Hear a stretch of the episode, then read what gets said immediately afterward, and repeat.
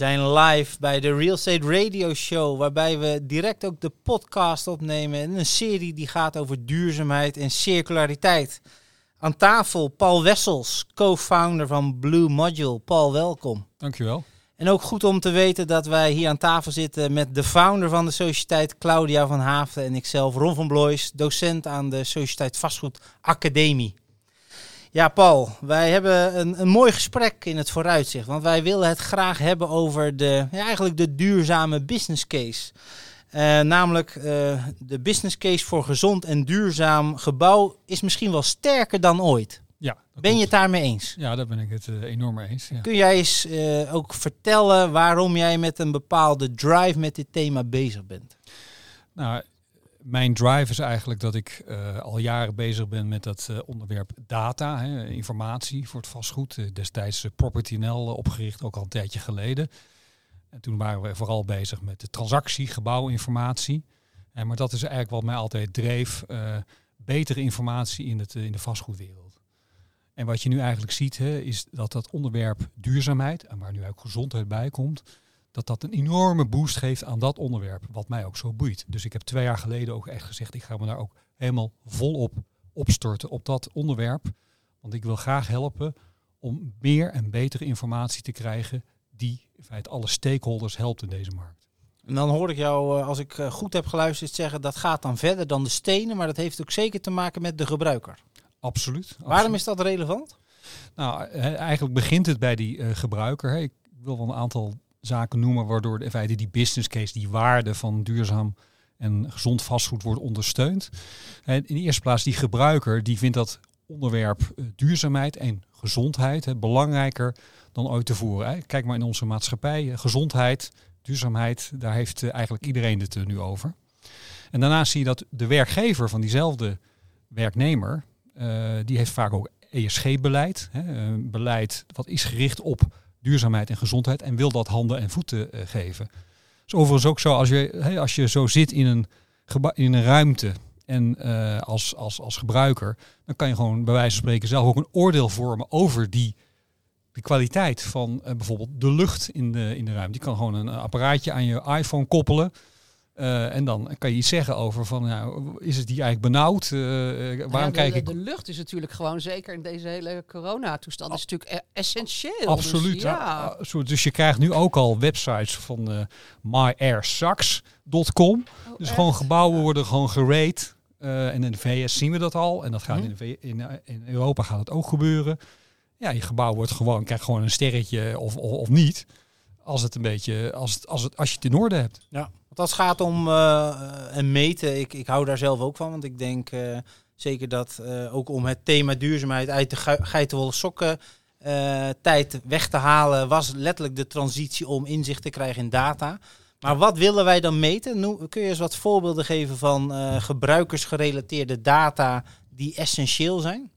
Nou ja, kijk, corona heeft natuurlijk een enorme boost aangegeven. Het bewustzijn hoe belangrijk onze gebouwde omgeving is voor hoe je je voelt. Hè. Uh, dus die luchtkwaliteit, de ventilatie.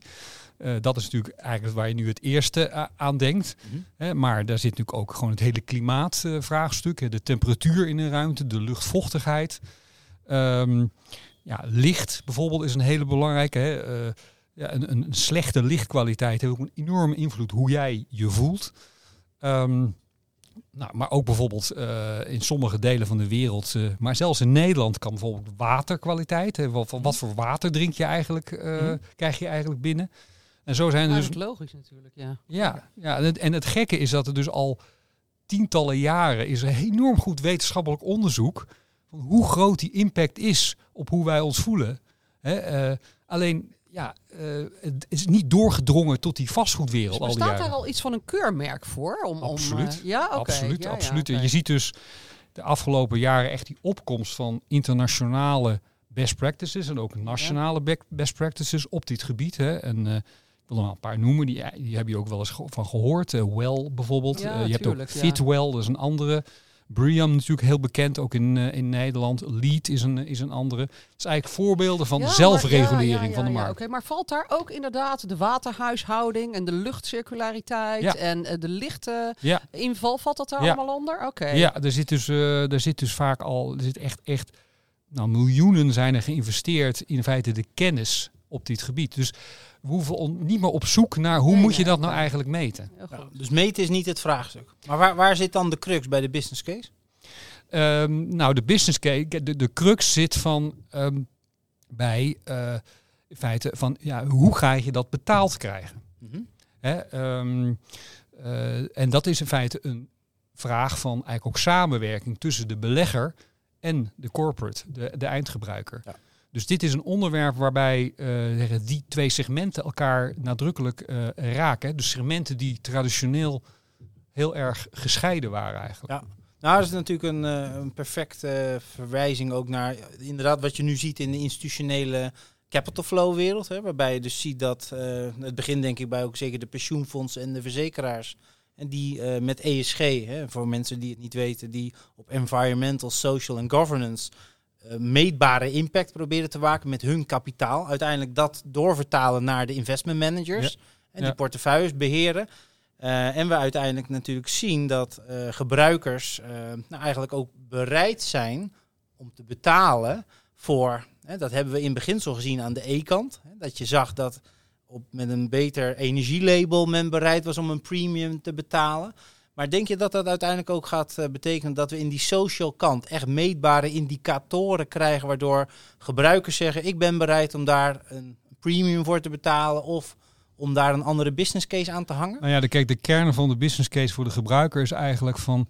Als je kijkt naar de total kosten van een, eh, als je in een gebouw eh, zit, als je, als je je bedrijf uitoefent, dan is die huur van dat gebouw is maar een heel klein percentage van je totale kosten. De, de, de, meeste kosten zitten in je personeel. Ja. Dus, en, dus, en dan is dus de vraag van wat doet dat gebouw voor jouw mensen die daar werken? En dat is dus ook de link die we moeten leggen met de feiten de human resources kant. Mhm. En dat maken steeds meer bedrijven. Hè, want het is een heel groot vraagstuk in deze concurrerende maatschappij. Van hoe kan ik talent behouden? Hoe kan ik ziekteverzuim zo laag mogelijk houden? En hoe ben ik ook een aantrekkelijke werkgever voor potentiële mensen die met mij Zeker, willen, ja. willen gaan werken? Ja. En daar zijn veel eh, bedrijven op dit moment echt heel serieus mee bezig. Daar ben ik dan toch wel benieuwd naar als het dan weer gaat om data. Hoeveel, hoeveel onderzoek is er dan ook daadwerkelijk gedaan naar de correlatie tussen de gebouwde omgeving en die gebruiker en bijvoorbeeld het ziekteverzuim van de mensen die werken in een gebouw? Nou, daar is heel, daar is heel veel onderzoek naar. Ja? Dat, eh, ja, dat, dat, dit- dit- dit- dit- het is dus aantoonbaar dat eh, als mensen werken in een, in een prettige omgeving, een gezonde omgeving, ehm, waardoor ze zich echt beter voelen, dat dat gewoon leidt tot lagere eh, ziekteverzuim bijvoorbeeld. En dat is gewoon in cijfers uit te drukken. Ik begon denk ik met het eh, sick building syndrome, Ja. hè, wat natuurlijk een bekend fenomeen is, Ja, ja. maar Ja. Waar, waarbij we nu zeker, hè, wat Claudia terecht aangeeft door COVID, ons nog meer bewust zijn van hoe belangrijk eh, inderdaad luchtkwaliteit is, et cetera. Ja. Ehm, zie jij inderdaad eh, ook eh, in toenemende mate dat de capital flows dus een, een, een beetje een drijvende kracht zijn in deze business case? Want uiteindelijk hebben we die dus wel nodig Ja. voor die samenwerking, zoals je net mooi Ja, duidt. kijk, als je, het, als je kijkt naar de business case, eh, die wordt aan twee kanten dus beïnvloed. Hè. Er zijn natuurlijk traditioneel in het vastgoed zijn er twee hele belangrijke geldstromen. Dat is één, de investeerder. Hè, de, de eindinvesteerder heb ik dan over. De, pensioenfondsen, de, de, de, het, het, eh, het grote kapitaal. Aan de andere kant zie je dus de huur. Eh, ik zie op dit moment de grootste druk eigenlijk komen vanuit die beleggers. En met name de grotere beleggers en de institutionele beleggers, die hebben daar het voortouw in genomen. Eh, en men ziet nu ook eigenlijk de grotere private beleggers en ook middelgrote private beleggers ook echt eh, het achterhoofd krabben van ja, eh, wij moeten hier echt wat aan doen. Ja, en die stellen gewoon eisen aan de asset managers die ze, die ze in feite inschakelen. Eh, ja, kom maar met blauwe en groene assets die voldoen aan onze, aan onze eisen. En wa- wat gaat dat dan ook betekenen voor de bestaande voorraad? Want uiteindelijk duurzaam nieuw vastgoed neerzetten is in theorie niet zo moeilijk. Maar Ja. hoe Ja, gaan we de, de, de transitie ja. van East eh, naar Sol eh, in de bestaande vastgoedvoorraad handen en voeten geven? Ja, daar ligt de grote uitdaging natuurlijk. Daar, daar moet het gebeuren. Dat is natuurlijk het grootste deel. Ehm, ja, ik zeg altijd van, ehm, ga nou eens aan de slag met wat je hebt. Hè, eh, je ziet dat ehm, bijvoorbeeld als je kijkt naar eh, de ventilatie in een gebouw, dat eh, vaak de ventilatie in een gebouw suboptimaal eh, werkt. Die werkt dan eigenlijk eh, volgens een soort eh, ingenieursnorm die ooit is vastgesteld. En daar, hebben we, daar hebben we ook normen voor in Nederland, maar die zijn eh, eigenlijk net zo voldoende dat je net adem kan halen, bij wijze van spreken. Maar zou je iets kunnen doen waardoor die ventilatie nou wat gunstiger wordt in zo'n in zo'n gebouw? Werken met je bestaande apparatuur. En kijk dan heel goed naar de normen die daarvoor voor zijn. Hè. Ik noemde al een aantal van die internationale normen. Betekent nog niet dat je meteen hoeft te certificeren, want dat is vaak een, duur, een dure operatie. Maar je kan je wel laten inspireren door dat soort benchmarks. Ja, en ook misschien door te meten wel een eenduidige taal te creëren. Want dat, Ja. dat helpt natuurlijk Ja. wel dat een instrument Ja. eh, iets tastbaars kan maken. En eh, waar- waarbij we het niet over gevoel hebben, maar waarbij we objectiviteit eh, aan tafel, eh, Ja. op, op tafel hebben liggen. Kijk, wij hebben bijvoorbeeld een, eh, een, een- project eh, aan het lopen in, met een paar gebouwen in Den Haag. eigendom van een private belegger. Die heeft heel bewust gekozen om echt te communiceren over dit onderwerp. Zijn bestaande gebouwen, zijn monumentale gebouwen. En die zijn gewoon aan de slag gegaan met in dit geval de Well Health and Safety rating. Dat is een nieuwe rating die is geïntroduceerd naar aanleiding van de coronapandemie door de Amerikaanse organisatie, de RWBI. Ja, en die hebben nu echt slagen gemaakt in, dat, eh, in die gebouwen. En hebben dat ook gecommuniceerd naar hun huurders. Nou, die huurders wisten niet wat ze overkwam. wel, ja. Krijg je een huurdersvergadering, hebben ze een verhaal gehouden over wat zij dus hebben gedaan. Gewoon qua procedure, qua proces. En ook de kosten bij zichzelf gehouden. Ze hebben de kosten bij. Nou, in dit geval hebben ze nog de kosten bij zichzelf. Die, die, die, die discussie over hoe ga je die kosten dragen, Ja, die moet je natuurlijk al heel vroegtijdig met je huurders gaan, eh, ja, ja, gaan gevoel. Maar je moet wel ergens een begin gaan maken. Ja. Ah, dat is een, wel een mooie vraag, eh, wil ik daar aan koppelen. Want dat heeft natuurlijk met het eh, split incentive eh, Ja. principe te maken. Ja, ja. Wat, voor, wat voor stappen maken we daar? Hebben we daar ook al bepaalde, soms eh, contractvormen die we hebben Ja. bedacht, waardoor we kunnen helpen om zowel dus die gebouweigenaar als die huurder, om daar eigenlijk om die hand in hand met elkaar mee te nemen naar Parijs? Ja, nou, Wat, is, jouw, wat is jouw observatie? ja, daar moet je natuurlijk dan ook eh, juridische afspraken maken of, of, of formele afspraken over maken met elkaar. Eh, ik zie daar wel initiatieven, ehm, ook vanuit de markt vooral. Goed. Ja, dus, dus dat, dat eh, partijen dus bezig zijn met contracten waarin dat soort afspraken zijn vervat. Ehm, ik vind wel ook hierin dat ehm, dit is nou bij uitstek iets waar de samenwerking en hele goede communicatie en eh, laten zien dat we echt vooruitgang boeken ehm, wel heel belangrijk is. Ja, en zo'n voorbeeldfunctie. Want ik denk inderdaad ook een, een private eigenaar, eh, zeker van monumentale panden, dat is eigenlijk tweeërlei al niet eh, vaststaand. Hè. De, we hadden het net al even over dat institutionele beleggers, ja, hè, daar neemt 70% neemt dit voortouw, dus fantastisch. Ja, ja. Institutionele, internationale, dat is natuurlijk hè, sowieso al wel. Maar inderdaad, dat dus ook private beleggers daar dus op die manier eh, invulling aan geven, dat vind ik wel echt een hele mooie eh, nieuwe. Ja, maar ik, ik zie het ook bij meer eh, private equity of meer kort kapitaal. Daar zie ik ook dat hè, als je dus een, een, een horizon hebt van vijf jaar bijvoorbeeld, ja, dan kan je ook als je dan gewoon met wat je hebt, met het bestaande een slag weet te maken en kan laten zien dat je dus in feite voor elkaar hebt binnen je gebouw en je portefeuille, ja, dan heb je al een veel aantrekkelijker propositie voor een toekomstige koper. Ja, zeker. Nou, en ik vond ook heel waardevol dat je net zei, Paul. En ook als werkgever, dat je dus daarmee ook eigenlijk je werkgevers zijn. eh, dat dus een extra incentive geeft. Dat je Ja. daar dus eigenlijk een, eh, je- je nieuwe werknemers of je werknemers dus eigenlijk verwelkomt in een gezond gebouw. Ja. En dat vind ik wel heel mooi, want die heb ik nog niet eerder gehoord. Ja. En dat is zeker voor de actuele markt, waar natuurlijk gewoon echt een groot tekort is aan goed personeel. Zij- Is dit weer een mooie nieuwe Ja. invulling? Ja. Ja. Ik ben ook nog even benieuwd, hè, en we ook een beetje naar het einde van deze podcast eh, toewerken, naar ook nog de innovatiekant. Want wat verwacht jij nog van eh, slimme technieken? Hè? Bijvoorbeeld in de tech-kant of van start-ups die momenteel met dit vraagstuk bezig zijn. Eh, heb je daar eh, ook beeld bij eh, nieuwe ontwikkelingen die ons kunnen gaan helpen? Ehm, nou, ik denk, kijk, als je kijkt naar het ehm, product, het bedrijf wat wij aan het ontwikkelen zijn, is eigenlijk projectmanagement, procesmanagement op het gebied van gezondheid en duurzaamheid. Hè. Eh, we hebben eigenlijk een hele krachtige tool daarvoor gebouwd. Wat beleggers uh, of opdrachtgevers krijgen ook een, echt een eigen database. Een eigen informatiesysteem. Heel belangrijk, want als ik één ding heb geleerd de afgelopen jaren is uh, waar beleggers een boertje dood aan hebben, is dat ze uh, informatie moeten leveren aan een derde partij en vervolgens dat weer duur moeten terugkopen. Dat is een hele belangrijke in uh, deze markt. En dan vervolgens er optimaal over kunnen communiceren. Hè. Dus met dashboarding is een hele belangrijke. Dat je echt kan vertellen aan je huurders in de eerste plaats dat je het voor elkaar hebt, maar dat je bijvoorbeeld ook kan certificeren. Voor je reporting kan. Voor je reporting, uh, dat je bij de, de overheid ja. kan melden dat je het voor elkaar hebt. Nou, en jij hebt een vraag over uh, wat is dan die, die, die, die, die vernieuwing? Ja, dat is echt ook weer samenwerking. Hè. Zorgen dat uh, systemen met elkaar praten. Dus gebouwbeheersystemen bijvoorbeeld. Hè. Je ziet dus uh, dat er echt wel wordt gewerkt aan standaarden. Er zijn standaarden, datastandaarden heel belangrijk. Want wat je eigenlijk ook niet wil als opdrachtgever, als belegger, is dat je voortdurend dubbel of driedubbel of vierdubbel moet lopen, informatie moet lopen aanleveren. Um, en dat is ook weer een kwestie van ook echt afspraken erover maken dat al die systemen dezelfde uh, taal spreken. Kijk, en dan krijg je ook de situatie dat um, nou, gebouwbeheersystemen kunnen met kunnen met elkaar praten. Maar ook bijvoorbeeld dat je sensoren heel makkelijk kan koppelen aan, aan dit soort, uh, systemen.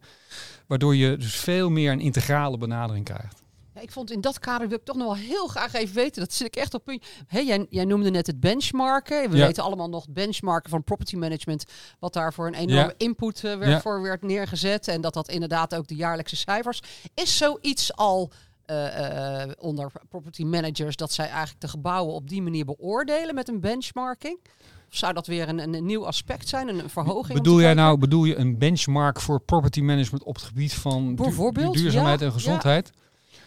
Um, ja, ik voel een nieuwe tak aan jouw bedrijf opkomen, Paul. Dat is, uh, nou, hij kijkt heel bedenkelijk. Ja, maar nou, nou, ja, de podcast nou, luisteren. Ik moet je zeggen, kijk, als we Ja. naar standaarden, Oké. als we naar standaarden kijken, als je het bedoelt van standaarden van hoe kijk je nou naar uh, gezondheid en duurzaamheid, ja. dan denk ik dat we daar uh, al heel ver in zijn. Dus uh, ja, om nou weer nieuwe standaarden te gaan uh, ontwikkelen. Nou nee, maar meer om te meten. Echt, echt om te meten van, god, deze eigenaar heeft zijn uh, panden op deze manier dus Ja, een ja. invulling gegeven. En deze data heeft aangetoond dat. En Ja, we hebben natuurlijk Eh, een Grassb ja. bijvoorbeeld. Hè, Ja. een, dat eh, ja. Ja, gaat, ik ben, ik vind het wel Ja. een goede zoekvraag naar en hoe kunnen we een stukje uniformiteit creëren. Hoe kunnen we eh, eh, ook onze portefeuilles meten en vergelijken met is- elkaar. ja. Hoe kunnen we elkaar ja. verder brengen. Ja. Ja.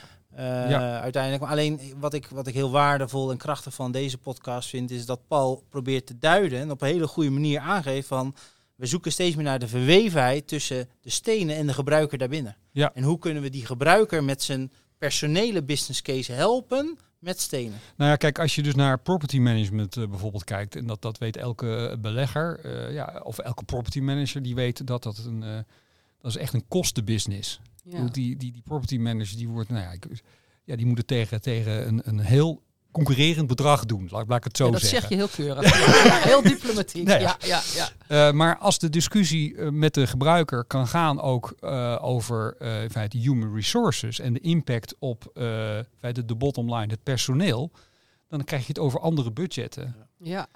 En dat is daarom is het zo belangrijk om ook echt die link te leggen met de business case voor de gebruiker. Want er ontstaat, er gewoon meer ruimte. Ja, ja, ja. Nou ja, goed. Ja, Ja, ik- property ik- manager heeft daar wel vind dit een. Dus prachtige, wel interessant, ja. ja, en ook een, een prachtige, eh, ja, toch wel eye-opener die jij ons meegeeft in deze podcast. En dat de, de, de impact van stenen eigenlijk ook in primaire processen en vooral uiteindelijk om mensen gaat. En dat als Ja. we die verbinding weten te krijgen, dat we Ja. eigenlijk een heel andere business case hebben. Eh, en we ook meer kunnen bereiken met elkaar. Nou, je ziet dus, hè, dus uh, uh, als je de vraag zou stellen van um, welke assets zijn nou het verst daarin, dan zie ik toch wel dat de meest concurrerende asset classes in het vastgoed daar eigenlijk het verst in zijn nu. Omdat ze gewoon wel moeten. En dan denk ik bijvoorbeeld aan de, aan de kantorenmarkt, waar toch echt die business case wordt gemaakt. Ten aanzien van, ja, je kan een hogere huur vragen voor gebouwen die aantoonbaar gezond en duurzaam uh, ja. zijn. Maar bijvoorbeeld ook voor echt de, meer de top van de markt in de, in de woningmarkt. Hè? Dus de, de huurwoningmarkt. Uh, zorgvastgoed. Eh, hè, dus, oh, eh, dat zijn dus sectoren waar dan toch best wel concurrentie is. Met eh, huurders die eh, veel eisend zijn. Ja, daar kun je die business case nadrukkelijk maken. Zowel vanuit de capital flow als de gebruiker Ja. een positieve stimulans Ja. is om een betere business case te Ja. maken. Ja. Ik wil je van harte bedanken voor dit eh, toch inspirerende podcast, Paul. Ja, fantastisch Paul. Want ik volg jouw nieuwsbrieven echt op de voet. En ik ben daar ook altijd erg door geïnspireerd. Maar nu je het vertelt, krijgt het voor mij echt eh, toch een heel andere... Komt het echt tot leven. Dus eh, heel erg dank je wel daarvoor. Fantastisch. Dank Graag je. gedaan. Dankjewel. Oké.